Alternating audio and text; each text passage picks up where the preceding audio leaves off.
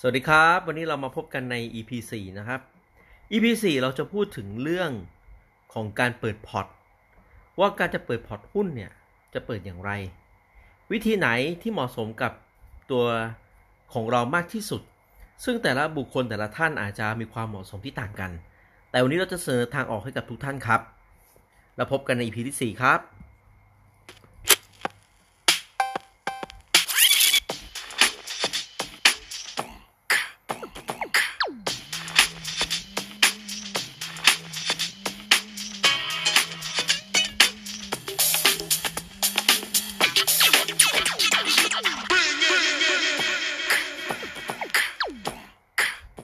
สวัสดีครับ ผมวิทยวัฒน์พาซอครับ ครับผมภูวดลวงคำลือครับ วันนี้เราพบกันใน EP 4 นะครับ EP 4 เราจะพูดถึงเรื่องของการเปิดพอร์ตหุ้น ว่าการเปิดพอร์ตหุ้นนั้นต้องทำอย่างไรบ้างนะครับ วันนี้เราจะพลิกทุกวิธี และจะเขาเรียกว่ามาเจาะจงกันว่า วิธีไหนเหมาะสมสำหรับท่านมากที่สุดกันครับ คุณวิทยวัฒน์ครับการเปิดพอร์ตหุ้นนี่ง่ายหรือยากครับ ง่ายมากเลยครับ ง่ายมากๆเลยใช่ไหม มื ครั อบ ใหม่อาจจะงงว่า เอ๊ะเรา เออ จะไปเปิดพอร์ตที่ไหนนะครับ เออไม่รู้จะเปิดยังไง วันเนี้ยนะครับ ไม่ต้องงงครับ มาไขให้นะ เราจะมาไขข้อข้องใจให้ครับว่า ให้ทุกอย่างเลย เราจะไปเปิดที่ไหน อ่าอย่างไรได้บ้างเนาะ เปิดเปิดเปิดไม่ยากครับ ครับ ก็แล้วก็ง่ายที่สุดนะครับ ก็เดินไปที่ธนาคารนะครับ แล้วก็ถามเขาว่าเปิดพอร์ตหุ้นนะครับ อันนี้วิธีแรก วิธีแรกคือเดินไปในธนาคารเล อยเดินเดินเข้าไปถามธนาคารว่าเปิดพอร์ตหุ้น อ่า ยังไงนะครับ แต่ละธนาคารเนี่ยเขาก็จะมีเงื่อนไขไม่เหมือนกัน อ๋อ ก็คือเดินไปธนาคารเลยบอกว่าเขาไปขอเปิดพอร์ตหุ้นหน่อย เขาก็ เขา เขาก็อาจจะให้เราแบบว่า อ่ายังไงล่ะ คือมีเขาจะมีใบใบหนึ่งให้เราวิเคราะห์ความเสี่ยง ว่าเราเสี่ยงเสี่ยงได้ เสี่ยงโควิดหรือเปล่าครับ เสี่ยงมากหรือเสี่ยงน้อย เสี่ย อะไร งเสี่ยง เงี้ย เสี่ยงอะไรครับเสี่ยงเสี่ยงโควิดหรือเปล่า รับความเสี่ยงได้ขนาดไหน อ๋อ นะครับ หมายถึงรับความเสี่ยงหรือ ใช่ หุ้นได้ ครับ แค่ไหน เวลาเวลาเราขาด อ๋อ ทุ โอน เค เวลาเรา อะไรประมาณเนี้ยครับ ว่าเราเหมาะกับตราสารแบบไหน อ๋อ แค่เขาเขาไม่มีอะไรครับ แค่เขาวัดความเสี่ยงเราเฉยๆนะครับ แต่สุดท้ายก็ให้เปิดอยู่ดีถูกไหมครับ มันเป็นมันเป็นกลไกในการเปิดของเขาอยู่แล้วเขาก็เขาก็ต้องทำอย่างนี้อยู่แล้วครับ แต่แต่สุดท้ายก็คือให้เปิดพอร์ตอยู่ดี ใช่ครับเขาก็ อ่า ให้เปิดอยู่ดีครับ ไม่มีอะไรครับ ให้เปิด ต้ง มีอะไร กังวล ถามถามตาม เขาไม่ได้เอาข้อมูลเราไปทำอะไรครับ ถามตามมาตรฐานที่ต้องถาม ใช่ครับมัเป็ แค่นั้น มันเป็นมาตรฐานของเขาครับ เอ แต่ในแต่ละที่ครับ แต่เขาเปิดให้เราอยู่แล้ว เขาเปิดให้เราอยู่แล้วครับ ครับ เอกสารที่ต้องใช้นี่ใช้อะไรบ้างครับ คุณวิทยวัฒน์ ใช้ก็จะมีแบบบัตรประชาชนแล้วก็อ่าบุ๊กแบงค์นะครับ บุ๊กแบงค์นี่ใช้แค่หน้าหรือว่าสเตทเมนต์ครับ บางที่ก็อาจจะต้องใช้สเตทเมนต์ด้วยนะครับ แต่เท่าที่ผมเปิดมาเนี่ยก็ไม่ยากครับ แค่ แต่ส่วนตัวผมก็จะเปิดแบบเปิดเป็นเปิดเป็นเป็นบัญชีบัญชีหนึ่งนะครับ ก็คือเปิดบัญชีแยก ไม่ใช่บัญชี ครั เงินฝาก เปิดเปิดบัญชีแยกครับ ไม่ใช่ อ่า เปิดบัญชีเงินฝาก อ่า แต่แล้วก็เอาแค่หน้าบุ๊กแบงค์อย่างเดียว ใช่ครับ ก็คือพูดกันง่ายๆวันนั้นทำในครั้งเดียวเลยเนาะ เสร็จเลยได้เลย เปิดบัญชีธนาคาร เสร็จปุ๊บสองทำพอร์ตหุ้น ครับ แล้วทีเนี้ยพอเราพอเรากรอกข้อมูลปุ๊บเราไปธนาคารปั๊บนะใช่ไหมครับเขาก็จะส่งอีเมลมาให้เราครับ อืม คือทุกอย่างจะเป็นออนไลน์หมดเลยนะครับ แต่ว่าครั้งแรกต้องไปเปิดพอร์ตที่ธนาคารก่ ใช่ อน ครับ มันจำเป็นที่จะต้องไปที่ธนาคารครับ อืม เพื่อยืนยันตัวตนนะครับ แล้วก็คือก็คือวันนั้นที่ไปนะคือหนึ่งคือเปิดบัญชีธนาคารใหม่ ใช่ครับ เปิดใหม่เลยค แล้ รั ว บ ก็เอาหน้าบุ๊กแบงค์นั่นแหละ ใช่คทำพรับอร์ตหุ้น ใช่ครับ อ่า เราก็จะได้ไม่งงเวลาเงินเข้าเงินออกอะไรเงี้ยครับ สามารถที่จะคอนโทรลได้ด้วยว่ากำไรมากน้อยแค่ไหนเนาะ ใช่ครับมันจะง่าย เออ มันจะง่ายนะ เช่นเราแบบลงทุนไปกี่บาท ถูก ก็ ต้อง คือ รับ ก็จะเห็นอยู่แล้วว่า เราเอาเข้าแบงค์เนี้ยเท่าไหร่ แล้วตอนเนี้ยภาพรวมทั้งหมดกี่บาท เราก็จะรู้แล้วว่ากำไรหรือขาดทุน ใช่ครับ อ่าโอเค ก็คือคุณวิทยวัฒน์กำลังจะบอกว่าเสนอว่าเปิดบัญชีใหม่ไปเลย ใช่ครับ เปิดบัญชีใหม่ไปเลย อืม จะง่ายกว่า ง่ายกว่าเนาะ นะครับ โอเค พอไปถึงเสร็จปุ๊บใช้บัตรประชาชน แล้วก็เปิดบัญชี เปิดบัญชีนั้นก็คือบัญชีใหม่อยู่แล้ว ใช่ครับ แล้วต้องใช้อะไรอีกครับเอกสารอะไรอีก ไม่ต้องใช้อะไรครับแล้วครับ มีแค่นี้ มีแค่นี้อ๋อ ง่ายมาก ง่ายนะ โอ้ง่ายจริงๆอ่ะแล้วแล้วเสร็จปุ๊บ เวลาเทรดอะเทรดผ่านอะไรล่ะครับ แล้วก็เทรดผ่านสตรีมมิ่งแต่ว่าในช่วงเนี้ยอ่าถ้าใครไม่สะดวกนะครับ อาจจะติดปัญหาในช่วงนี้นะครับ หมายถึงว่ามีวิธีการ ไป อื่นที่ มีวิธีการอื่นที่ที่แบบว่าไม่ไม่ต้องเดินธนาคารไม่ต้อง ใช่ครั เข้า บ ไปด้วย ธนาคารไม่ได้เนี่ย ก็สามารถเปิดผ่านออนไลน์ได้นะครับ ก็จะมีโบรกเกอร์หลายโบรกนะครับ ก็คือเปิดผ่านโป๊กเกอร์ทางออนไลน์ เปิดผ่านเว็บไซต์เลยนะครับบาง อ๋อ ก็เราก็แค่แนบเอกสารอ่ะอ่ะเราอาจจะกรอกเขาอาจจะให้เรากรอกข้อมูลเข้าไปชื่อเลขบัตรประชาชน เลขเอ่อบัญชีธนาคาร อะไรอย่างเงี้ยครับ ยืนยัน อืม ตัวตน ก็คือผ่าสมัครผ่านออนไลน์ได้ ก็แล้วแต่บางที่เขาจะให้เราทำขั้นตอนแบบไหนนะครับ แต่อาจจะต้องแบบถ่ายหน้าบัตรประชาชน ใช่ครับส่วน หรือ ใหญ่ ใบขับขี่ ใช่ หรือพาสปอร์ตให้เขาดูเป็นหลักฐาน ใช่ครับ ซึ่งซึ่งมันต้องเป็นอย่างนั้นอยู่แล้วล่ะทำธุรกรรมทางการเงินทางอินเทอร์เน็ตก็คือต้องต้องแบบนั้นอยู่แล้ว ใช่ครับ บางเจ้าเนี่ยถึงกับที่แบบว่าต้องเอาบัตรประชาชนมาแนบกับหน้าด้วย จับแล้วเซลฟี่ ถือเอาไว้แล้วเซลฟี่แล้วก็ส่งให้เขาดูว่า อันนี้คือตัวจริงเสียงจริง คือถึงขนาดนั้นเลยนะครับ ใช่ อันนี้คือถ้าเราเปิดพอร์ตทางทางออนไลน์เนาะ ถูกต้องครับ ก็จะเป็นแบบนี้เนาะ อ่ะ คราวนี้ผมขอถามย้อนกลับมาหน่อย อันนี้คือสองแบบแล้วนะ อืม สองแบบคือหนึ่งเปิดโดยเดินเข้าไปที่ธนาคารเลย ใช่ครับ กับสองเปิดผ่านออนไลน์ ครับ คราวเนี้ยคุณผู้ฟังเนี่ยอาจจะรู้แล้วว่า อ๋อ เดินไปธนาคารง่ายกว่า งั้นเดินไปธนาคารธนาคารแล้วกัน พอเปิดพอร์ตหุ้นเสร็จปุ๊บ คราวเนี้ยอยากจะอยากจะเทรดอะจะเทรดด้วยโปรแกรมอะไรหรอ ง่ายๆครับ เราก็โหลดโปรแกรมชื่อว่า Streaming Pro มานะครับ อืม โดยเข้าไปที่ Play Store แล้วก็ App Store นะครับ แล้วก็โหลดเข้ามาได้เลยนะครับ ใช้งานได้เลย โดย โดยเราเอารหัสอ่าเลข เลขพอร์ตเราอะบัญชีพอร์ตเราอะกรอก อือฮึ ใส่เข้าไป อือฮึ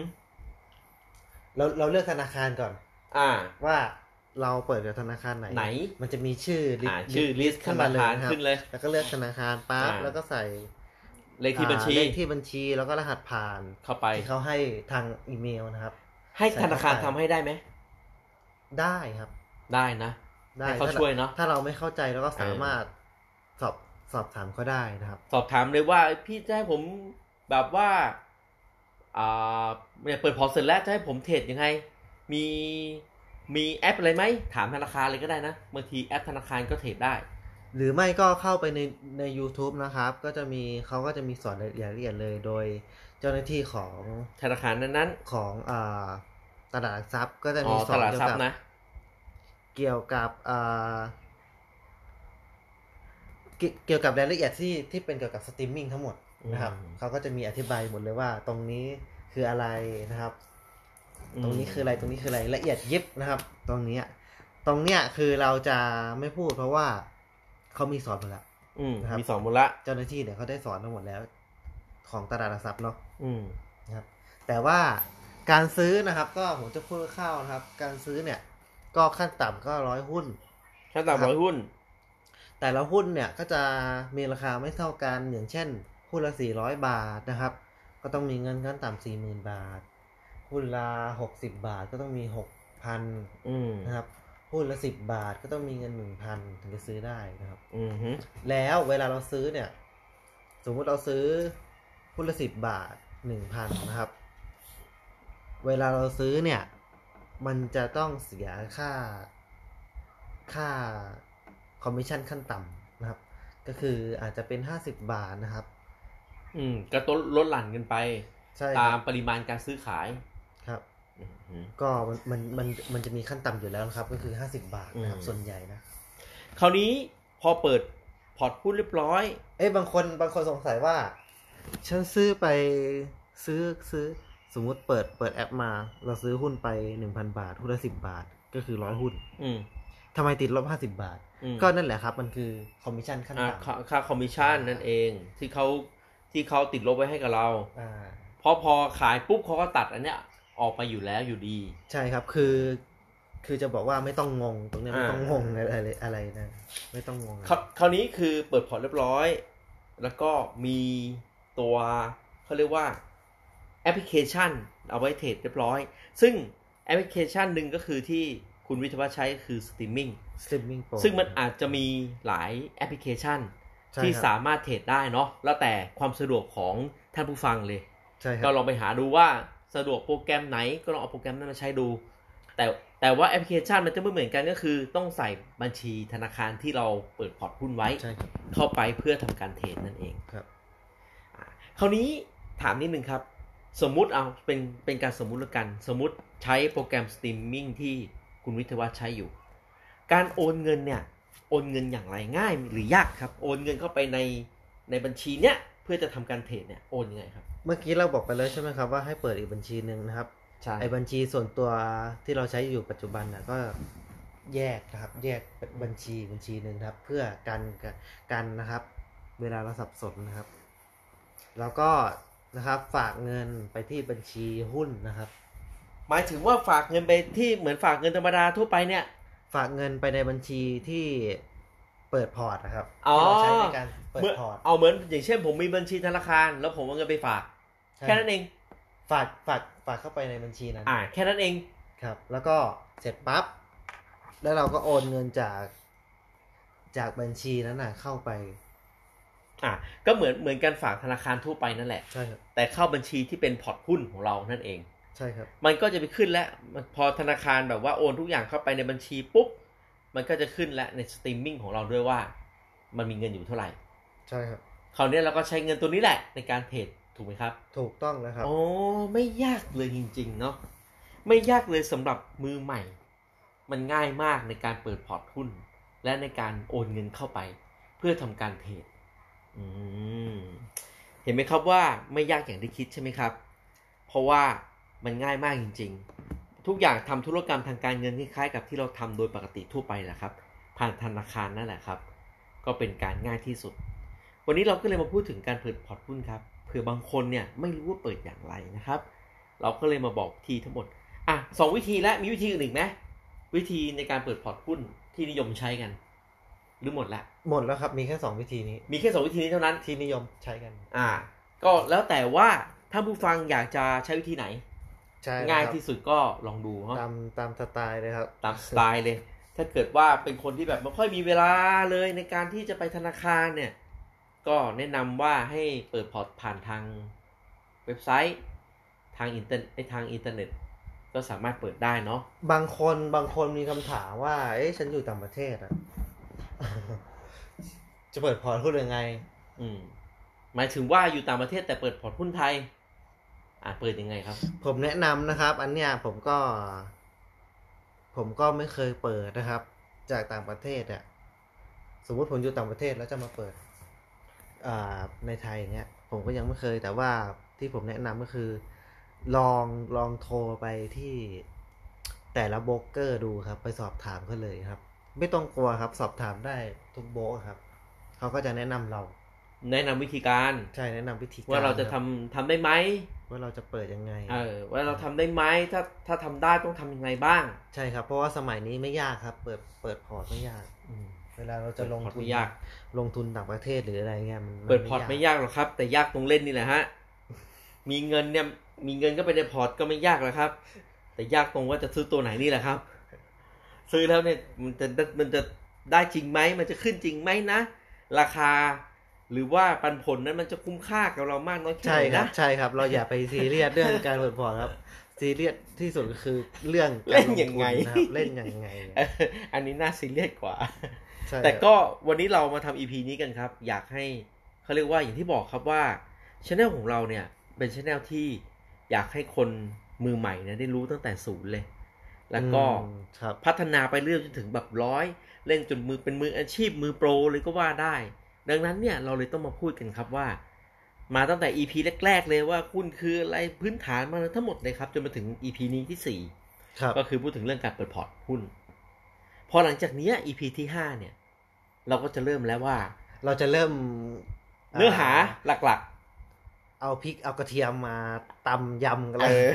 เริ่มเนื้อหาแล้ว เราจะได้กินกันแล้ว EP ที่ห้าเนี่ย จะต้มยำกันแล้วรับ คุณผู้ฟังต้องเข้าไปดูให้ได้ ต้องไปต้องไปรับฟังให้ได้เลยนะครับ และต้องติดตามเรามาอย่างต่อเนื่องจริงๆนะครับ เพราะว่า EP ที่ห้าเนี่ย เราจะเริ่มแล้วในการเข้าเนื้อหาแล้วว่า